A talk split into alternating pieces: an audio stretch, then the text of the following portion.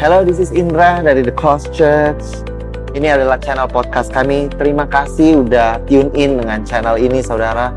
Kami berharap bahwa setiap message kami dapat membukakan lebih siapa Tuhan, saudara, dan Injil kasih karunia dan apa yang Yesus sudah lakukan di kayu salib kiranya membebaskan kehidupan saudara. Di dalam nama Yesus. Enjoy the message. God bless you.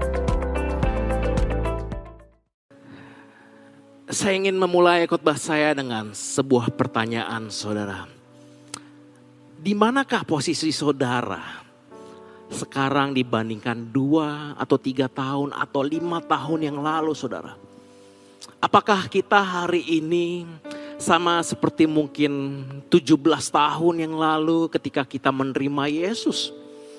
Apakah kita hari ini masih seantusias ketika kita awal-awal membangun sebuah gereja atau sebuah komsel, saudara.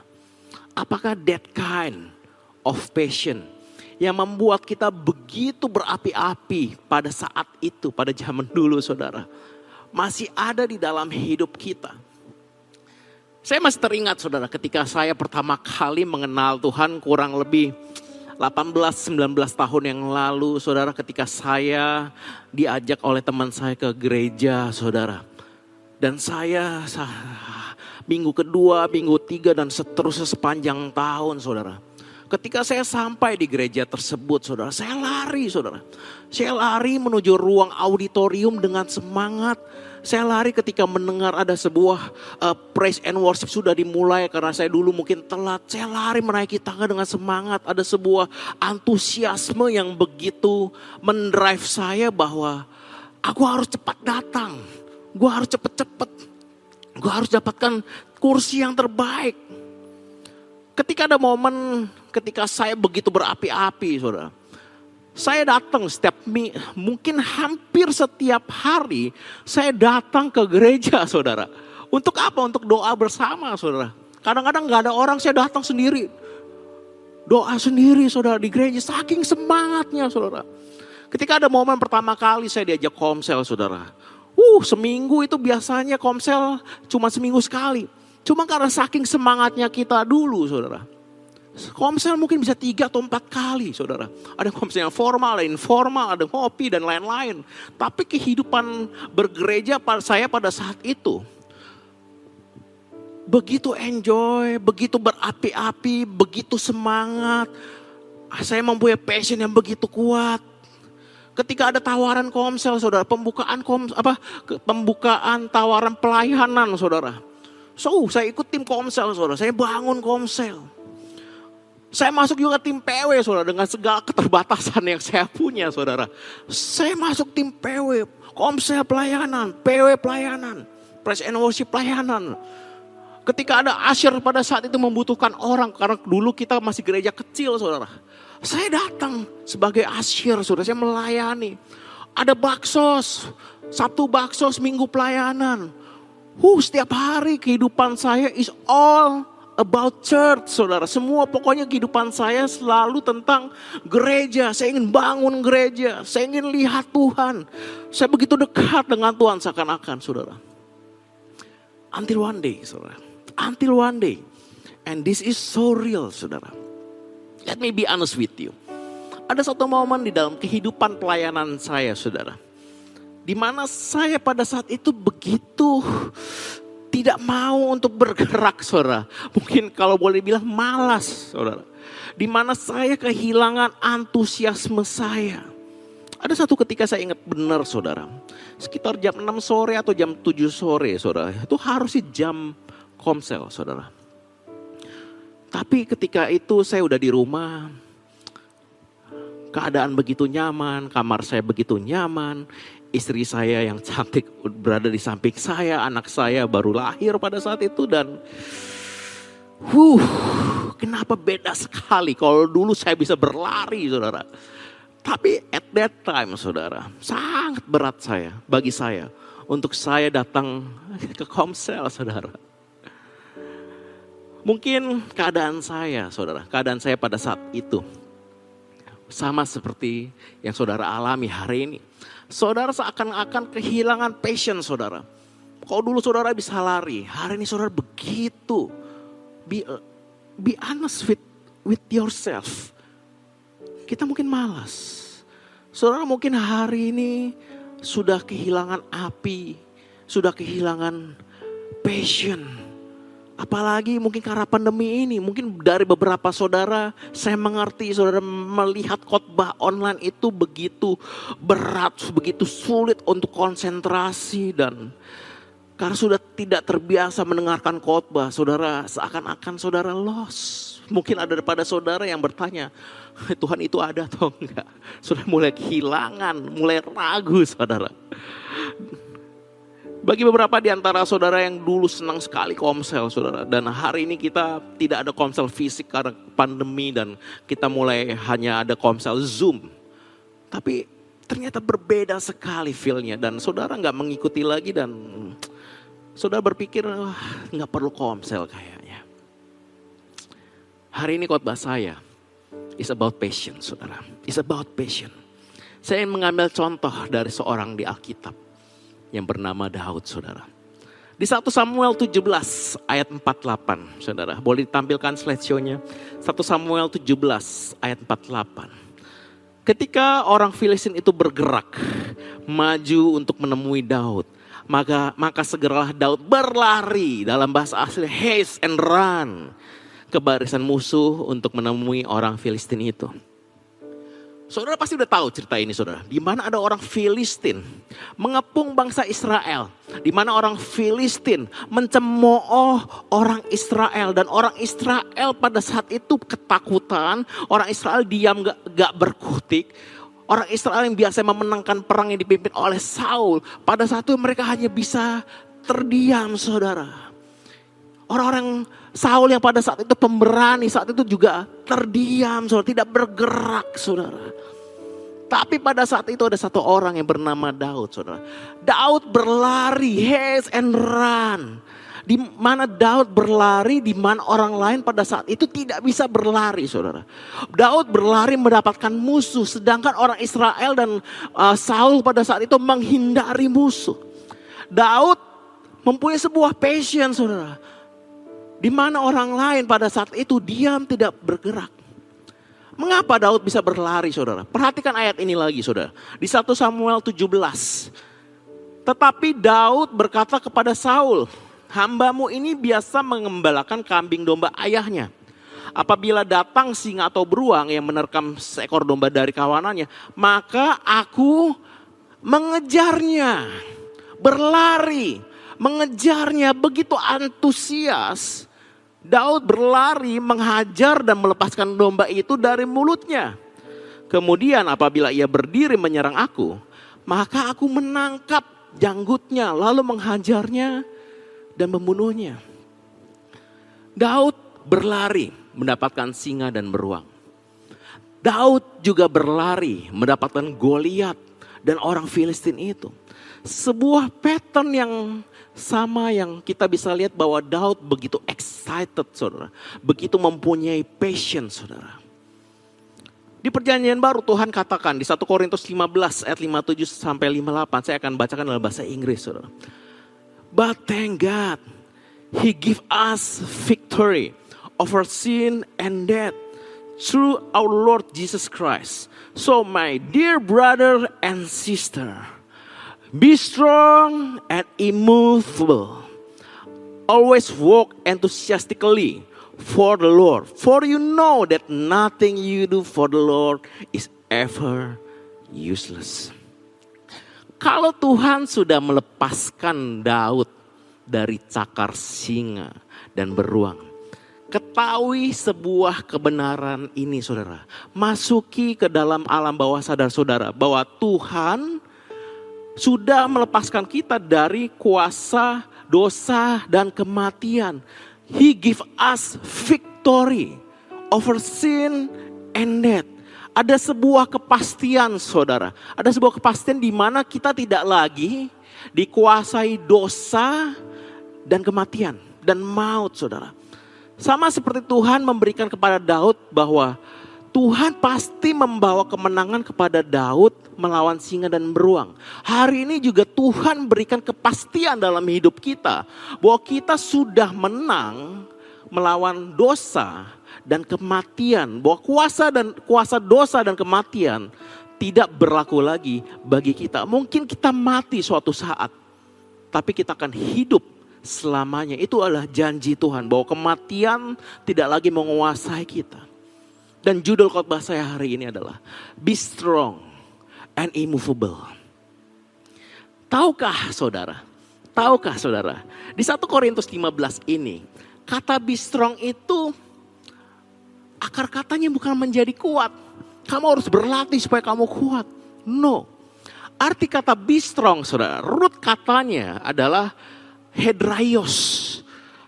Bahasa aslinya adalah to sit duduk. Dan kata be strong ini hanya diucapkan tiga kali dalam Alkitab dan mempunyai arti yang sama semuanya saudara. Nggak ada di dalam Alkitab be strong ini jadilah kuat. No.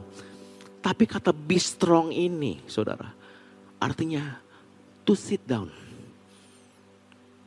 Kata immovable saudara. Be strong and immovable. Immovable dalam bahasa aslinya ametakinetos mempunyai root bahasa asli yang terdiri dari dua kata. Yang pertama adalah alpha. Yang kedua adalah metakineo. Alpha menggambarkan Yesus, menggambarkan yang awal menuju yang akhir. Alpha menggambarkan Yesus dan metakineo mempunyai arti to move with. Dan kata immovable hanya diucapkan satu kali di dalam Alkitab, saudara yang artinya saudara, untuk saudara menjadi kuat saudara. Saudara tidak harus menjadi kuat secara fisik saudara.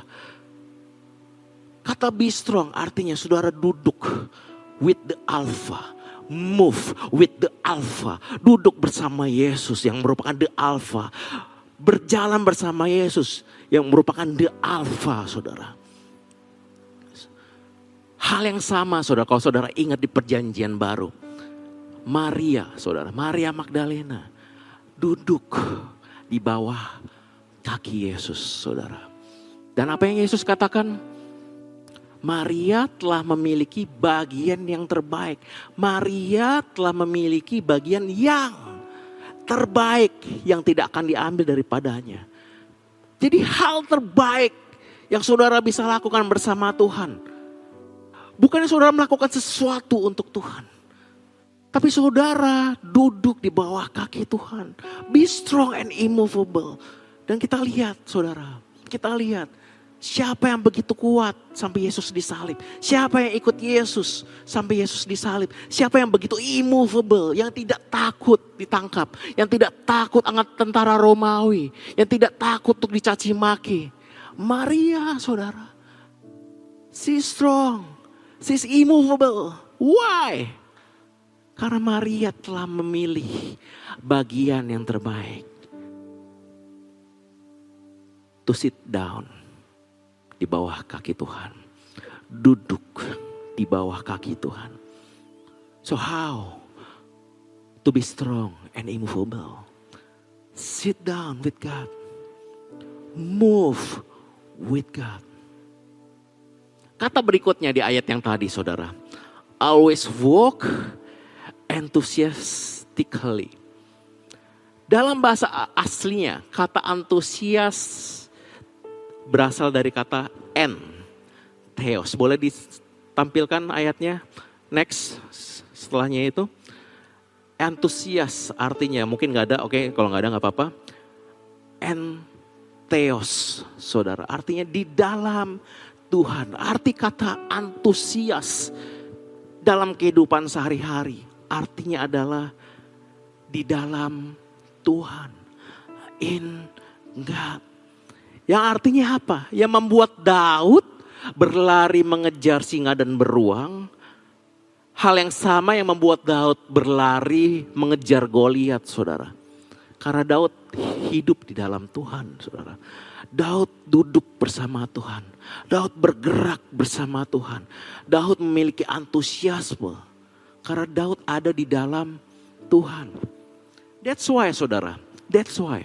Ketika Saul, ada roh jahat yang menguasai Saul saudara. Dia menyuruh orang untuk memanggil orang yang bisa mengusir roh jahat itu. Dan di antara semua bangsa Israel saat itu, cuma ada Daud.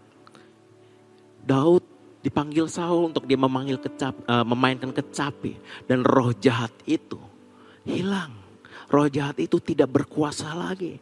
Dan seketika itu juga tenanglah Saul karena ada nyanyian penyembahan yang dilakukan oleh Daud.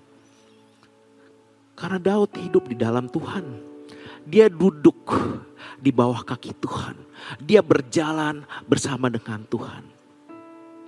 Perhatikan ayat berikutnya saudara. Kita kembali ke Daud saudara. Baik singa maupun beruang telah dihajar oleh hambamu ini. Dan orang Filistin yang tidak bersunat itu, ia akan sama seperti salah satu daripada binatang itu. Karena ia telah mencemooh barisan daripada Allah yang hidup. Pula kata Daud, Tuhan yang telah melepaskan aku dari cakar singa dan cakar beruang. Dia juga akan melepaskan aku dari tangan orang Filistin. Kata Saul kepada Daud pergilah Tuhan menyertai engkau. Sebuah fakta saudara, Daud mulai mengembalakan domba pada saat dia berumur sekitar 15 tahun saudara. Ketika dia berhadapan dengan Goliat, dia ada di usia antara 18 sampai 20 tahun. Jadi ada kurang lebih 3 sampai 5 tahun Daud mengembalakan domba.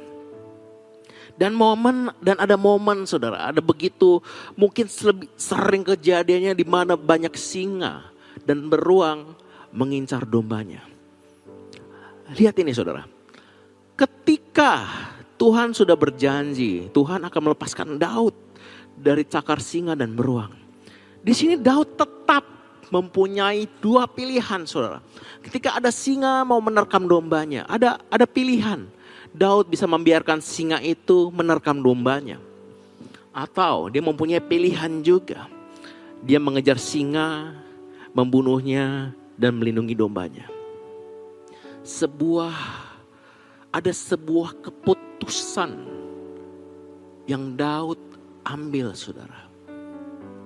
Dan Daud melakukan hal ini 3 sampai 5 tahun. Di mana ada singa, dia ada ada sebuah pilihan, kejar atau kabur. Di mana ada beruang, dia ada pilihan, dia mau kejar atau dia mau kabur, Saudara. Tahukah Saudara bahwa Tuhan mengizinkan Daud ditempatkan menjadi gembala itu hanya demi kalau saudara selidiki hanya demi beberapa domba atau lebih tepatnya satu atau dua domba saja. Gak banyak domba yang digembalakan Daud karena dia diberikan kepercayaan yang kecil oleh bapaknya. Tuhan mungkin menempatkan Daud di tengah singa dan beruang untuk melindungi domba-dombanya. Tapi kalau kita pikir saudara, hanya demi satu atau dua domba. Kenapa Daud harus mengambil keputusan yang begitu sulit saudara? Mengapa demi satu atau dua domba aja Daud harus melawan singa atau beruang saudara? Tapi saat inilah momen yang membentuk Daud, saudara. Kita ingin baca di 1 Yohanes 1 ayat 6, saudara. If we say that we have fellowship with him and yet walk in the darkness, we lie, we lie and do not practice, saudara. Garis bawahi kata practice, saudara. Do not practice the truth, saudara. Apa yang Daud lakukan, saudara, adalah dia sedang practice the truth, saudara. Apakah Daud harus rajin? Apakah kita hari ini kita harus rajin? Harus dengan kekuatan diri kita sendiri kita oh practice It's true, benar. Tapi bukan itu esensinya, saudara. Perhatikan, saudara. Daud nggak membunuh Goliat dengan cara yang sama dengan Daud membunuh singa dan beruang, saudara. Kita sering mendengar bahwa, wah Daud udah latihan, udah latihan terus uh, membunuh singa dan beruang pakai batu. Salah saudara, salah. Daud nggak membunuh singa dan beruang, nggak pakai batu saudara. Tapi kalau saudara baca di ayat yang tadi, Daud membunuh singa dan beruang itu dia mencengkram janggut dari singa itu. Dia mengejar, dia menangkap janggutnya lalu dibunuhlah. Jadi Daud nggak membunuh singa dan beruang dengan batu saudara. Tapi dengan tangannya saudara. Atau mungkin dengan pisaunya tidak diceritakan di dalam Alkitab. Tapi yang Daud lakukan pada saat itu, betul Daud mempunyai keputusan bahwa dia harus praktis saudara. Dia harus praktis, dia harus latihan membunuh singa dan beruang, saudara. Mungkin hari ini saudara ditempatkan bahwa saudara harus praktis, saudara. Lakukan, saudara. Lakukan, saudara. Tapi ayat ini berkata, practice the truth. Practice the truth, saudara. Dia izinkan Tuhan untuk membuktikan bahwa Tuhanlah yang melepaskan Daud. Daud sedang mempraktis imannya. Dia melatih imannya. Dengan cara apa? Dengan cara dia nggak lari dari singa dan beruang. Dengan cara dia maju. Yes, he sit down with God. Dia duduk dengan Tuhan. Yes, dia berjalan dengan Tuhan. But remember this saudara. Seperti ayat tadi bilang, if we say that we have fellowship with him and yet walk in the darkness. Maksud kata yet walk in the darkness saudara. Saudara tetap perlu mengambil sebuah keputusan saudara. Untuk saudara bisa praktis Tuhan, praktis the truth. Daud praktis daily dia membunuh singa dan beruang mungkin ser, seminggu sering saudara. Dia dia lari, dia mengejar singa, saudara. Mungkin setiap hari dia latihan. Ketika saudara hari ini bertanya, mengapa Tuhan tempatkan saudara di posisi sulit? Ketika saudara hari ini mengalami kehidupan yang berat, saudara. Ketika hari ini saudara mengalami kehidupan yang mungkin tidak berasa adil, saudara. This is the moment, saudara. Sit with God move with God, but remember to practice the truth. Don't be afraid of your problem, saudara. Kejarlah singamu, saudara. Kejarlah singa yang mungkin mungkin nggak uh, cuma demi satu dua domba, saudara. Permasalahan ini terlalu kecil atau permasalahan ini bahkan terlalu besar, saudara. Remember this, saudara. Practice the truth, saudara, bahwa Tuhan sudah memberikan engkau kemenangan, saudara. Bahwa Tuhan berjanji bahwa engkau tidak akan ditinggalkan sekalipun. Yang perlu engkau latih adalah imanmu. Yang engkau perlu latih adalah lihat. Engkau terbiasa melihat bagaimana Tuhan menyelesaikan masalahmu. Engkau perlu perlu melihat bagaimana Tuhan mengejar singamu. Engkau perlu melihat bagaimana engkau dipakai Tuhan untuk melawan beruangmu. Yang engkau perlu praktis adalah bagaimana Tuhan membuat engkau menang dari Goliatmu, saudara. Ujilah Tuhan. Practice the truth. Kalau Tuhan yang melepaskan Daud dari cakar singa dan beruang. Tuhan yang sama juga saudara. Yang akan membuat engkau menang dari setiap permasalahanmu saudara. Mungkin sama seperti Daud. Saudara butuh momen di mana saudara mengizinkan Tuhan masuk lebih dalam.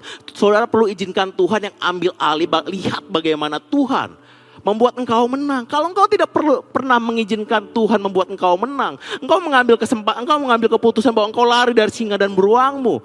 Tuhan gak pernah bekerja. Kenapa? Karena engkau tidak memper, pernah memberikan Tuhan kesempatan untuk Tuhan buktikan bahwa Dia berkuasa dalam hidupmu, saudara. Engkau perlu, engkau butuh lebih tahu bagaimana Tuhan yang akan lepaskan engkau dari cakar singa dan beruang. Tuhan berkata, Tuhan udah biasa lepaskan aku dari cakar singa dan beruang. Kau perlu izinkan Tuhan, saudara. Practice the truth. Izinkan Tuhan, lihat bagaimana Tuhan memakai engkau melawan Goliatmu. Engkau butuh pengalaman yang real bersama dengan Tuhan, saudara. Ada dua tipe orang di dunia ini. Orang yang pertama adalah orang yang membiarkan keadaan mempengaruhi antusiasme mereka. Orang kedua adalah orang yang menggunakan antusiasme mereka untuk mengubahkan Tuhan. Orang yang duduk dengan Tuhan Orang yang berjalan bersama Tuhan adalah orang-orang yang memiliki passion bahwa mereka akan mengubahkan dunia. Saudara lihat worship, worshiper kita saudara. Saudara bisa lihat Daniel, ha? mungkin mukanya nggak kelihatan. Dua minggu lalu, tiga minggu lalu, tiga minggu lalu ya kurang lebih ya. Terkena COVID saudara. Bersama dengan saya, karena saya duduk makan bersama dengan dia saudara. Tapi hari ini datang bahwa COVID tidak bisa membuat dia diam saudara. COVID nggak bisa membuat dia kapok untuk pelayanan saudara. COVID-19 nggak bisa membuat dia untuk stop pelayanan kepada Tuhan. He's strong and immovable saudara. Dan begitu banyak kita lihat tim worship mereka yang mengorban, mereka yang mengambil resiko mungkin setiap minggu mereka bisa aja terkena COVID. But they are strong and immovable bahwa COVID gak bisa membuat mereka berhenti. Mereka terus berlari saudara. Untuk melayani Tuhan saudara. Kenapa? Karena mereka sudah terbiasa practice the truth. Daniel udah tahu bagaimana Tuhan yang dia bekerja dalam hidup dia. Karena kami sudah terbiasa. We practice the truth. Kita kita sudah melihat Tuhan melepaskan saya dari cakar dan singa, dari COVID, dari bom Natal. Saudara dulu saya pernah hampir mati karena sebelah saya bomnya meledak, saya nggak mati. Kenapa? Karena saya udah jalan, udah udah lari, saudara. Bomnya meledak dua menit. Kenapa? Tuhan, saya udah terbiasa melihat Tuhan bekerja dalam hidup saya, saudara. They are immovable. They are strong. Karena mereka sudah tahu Tuhannya, udah terbiasa sama Tuhan. Mereka udah terbiasa duduk sama Tuhan. Demikian juga dengan saudara. Saudara dapat mengatakan, saudara, aku tidak dapat diubahkan oleh keadaan. Passionku tidak dapat diubahkan oleh keadaan. Antusiasku tidak dapat diubahkan oleh keadaan. Bring me the lion, bring me the bear, bring me the Goliath. I'm immovable. I'm strong. For God is with me. For the battle is the Lord. For God is already give me the victory over sin and death. Dan kita boleh berkata, hai maut, di manakah sengatmu saudara. Ketahui ini saudara. Passion is not a feeling. Passion is not an emotion. Passion is not a sensation, saudara. Passion is born from experiencing God.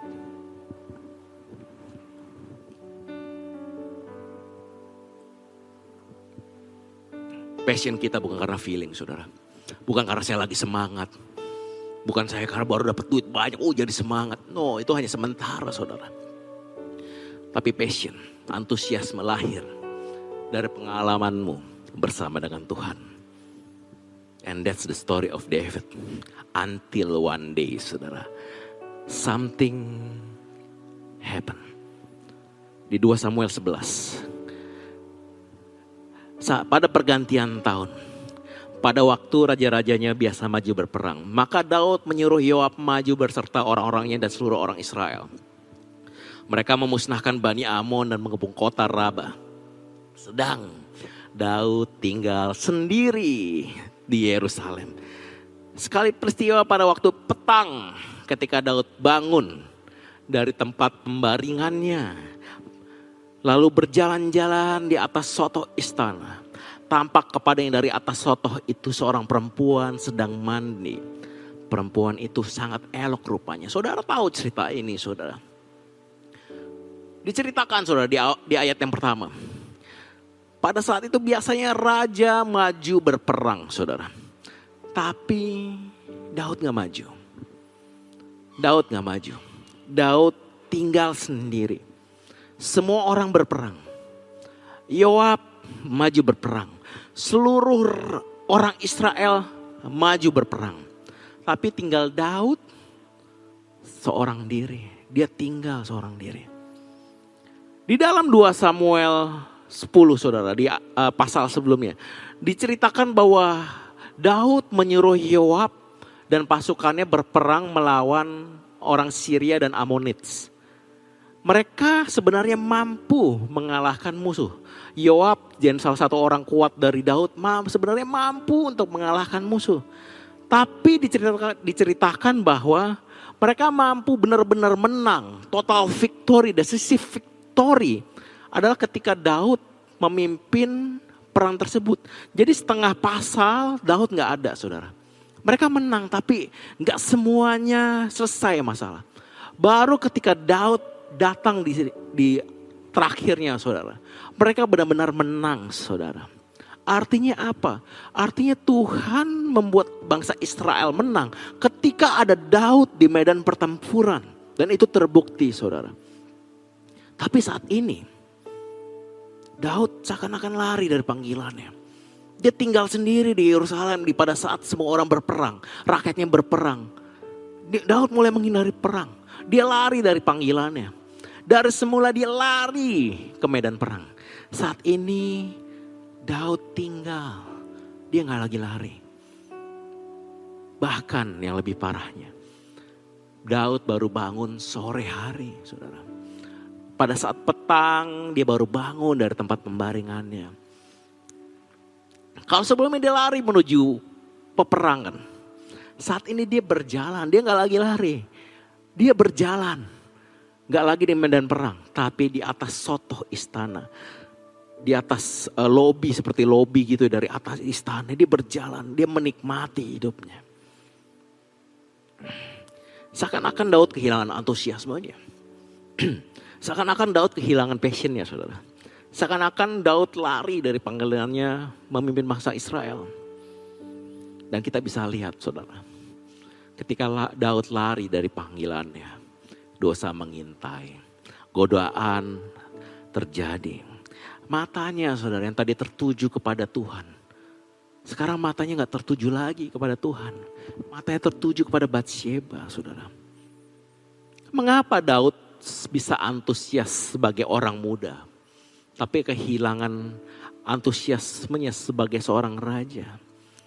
Karena Daud meletakkan pandangannya yang tadinya ke Tuhan. Hari itu dia meletakkan pandangannya kepada pleasure saudara. Istananya megah, tempat tidurnya enak. Aku bisa bangun siang Nggak salah untuk saudara istirahat, saudara. Nggak salah untuk saudara istirahat. Tapi ketika engkau, ketika Daud pada saat itu mengisi hatinya dari yang sebelumnya oleh Tuhan, di dalam Tuhan dan untuk Tuhan. Hari itu dia mengganti pandangannya, dia mengisi hatinya dengan sebuah pleasure, dengan sebuah comfort zone, saudara. Tuhan yang membawa Daud ke istana. Tuhan yang membuat kondisi Daud nyaman. Benar saudara.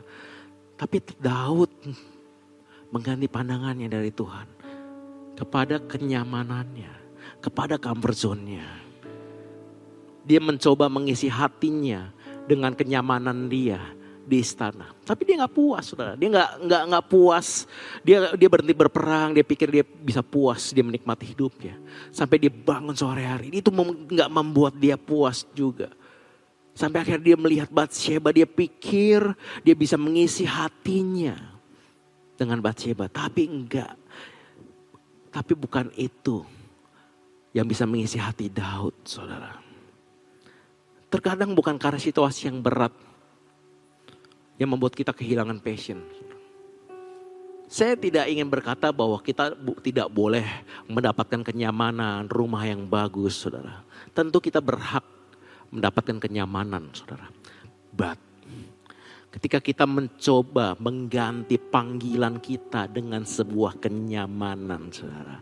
Ketika kita mengisi, mencoba mengisi hati kita dengan kekayaan, dengan wanita, dengan kenyamanan, saudara kita nggak lagi duduk. Kita tidak lagi menerima sebanyak kita duduk di bawah kaki Tuhan.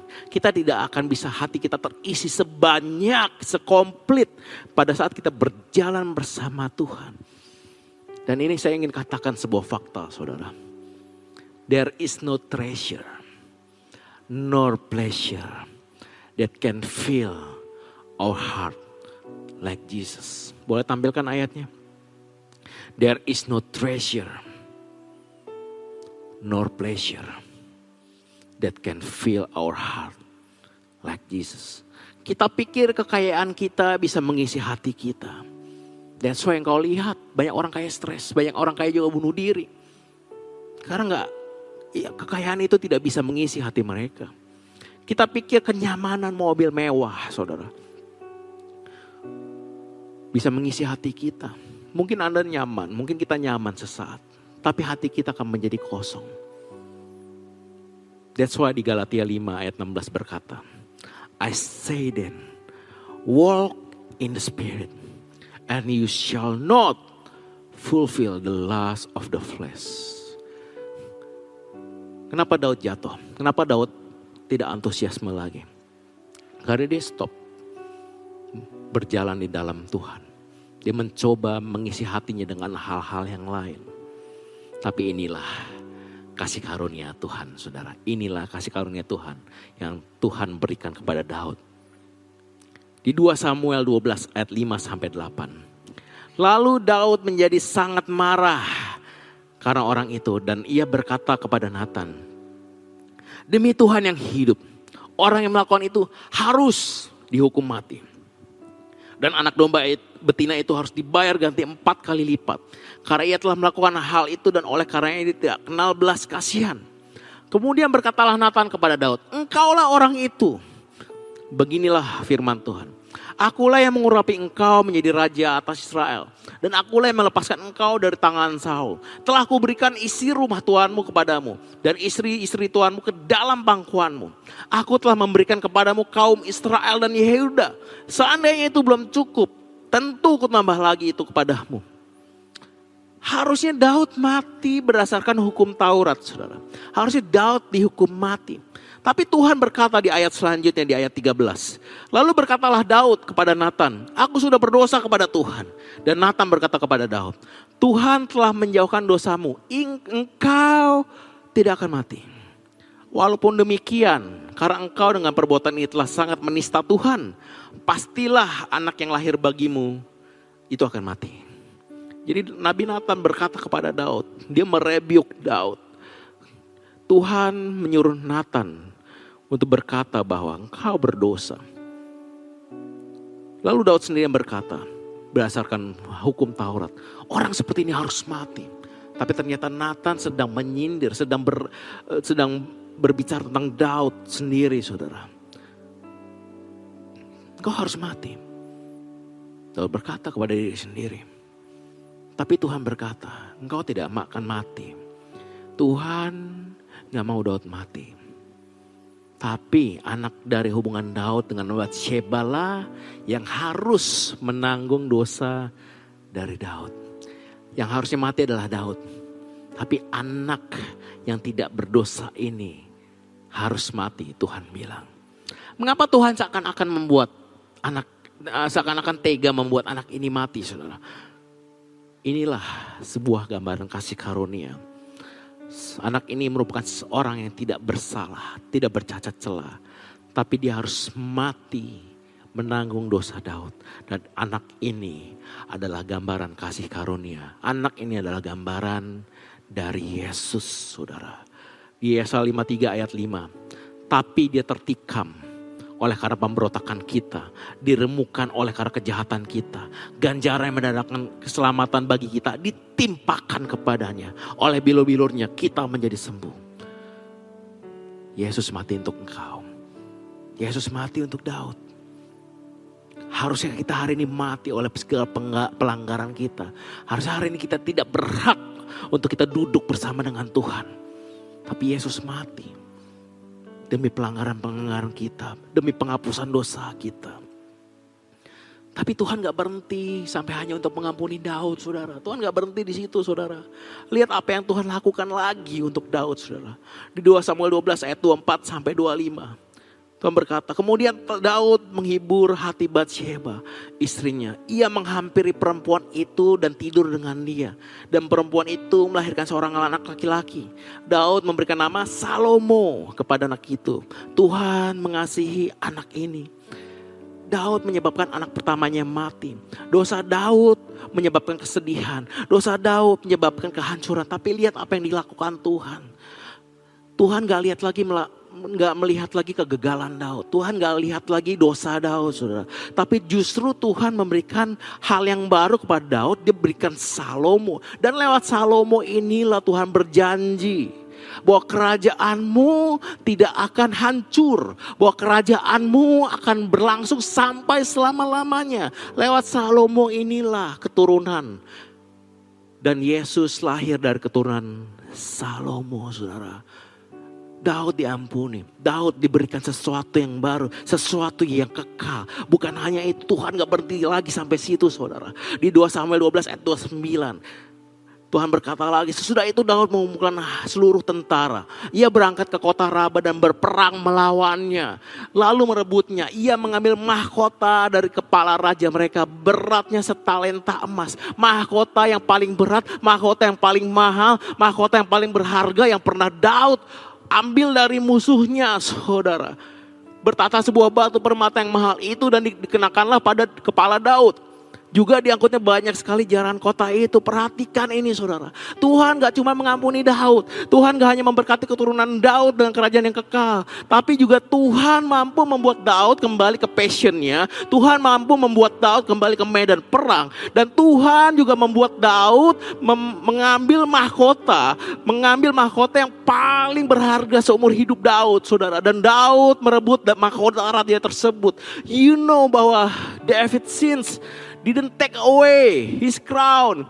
Kegagalan Daud, dosa Daud tidak menggagalkan mahkota yang Tuhan sudah siapkan untuk Daud. Ini adalah gambaran kasih karunia juga dalam hidup saudara.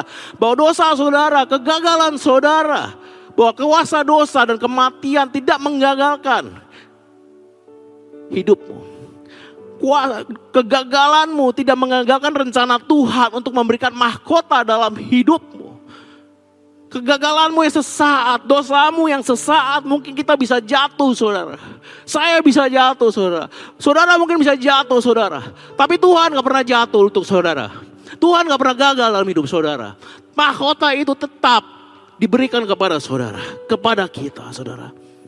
Can you see the pattern here saudara? Ketika Daud, Daud menjauh, Tuhan mendekat.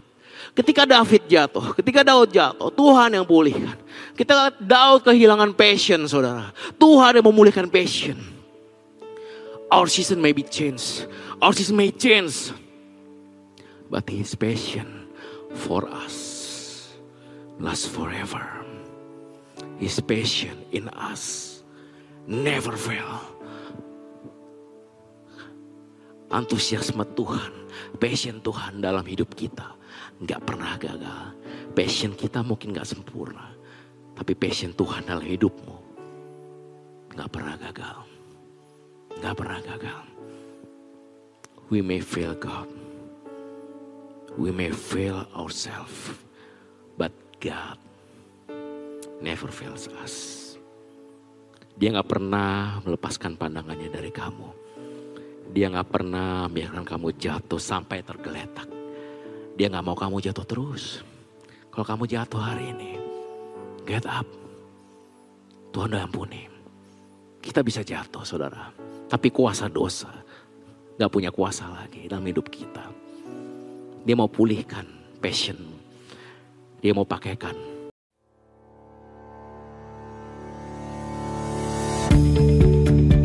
Terima kasih lagi sudah mendengarkan episode ini saudara dari podcast ini. Thank you so much saudara. Saya berharap bahwa Injil kasih karunia dan apa yang Yesus sudah lakukan bisa membebaskan kehidupanmu saudara. Kalau saudara diberkati, saya mengundang saudara untuk share saudara um, sermon ini baik secara pribadi kepada your friends and your family saudara atau you can screenshot dan kau bisa bagikan kepada sosial media saudara dan jadilah terang saudara. I hope um, message ini melalui saudara bisa memberkati lebih banyak orang lagi. Dan kalau saudara diberkati, saya mengundang saudara untuk subscribe kepada channel podcast ini. Again, I want to thank you. Berterima kasih kalau saudara mendengarkan dan mengizinkan dirimu diberkati dari apa yang kami lakukan. Terima kasih, Tuhan berkati. God bless you and bless you and bless you again. In Jesus' name. Amen.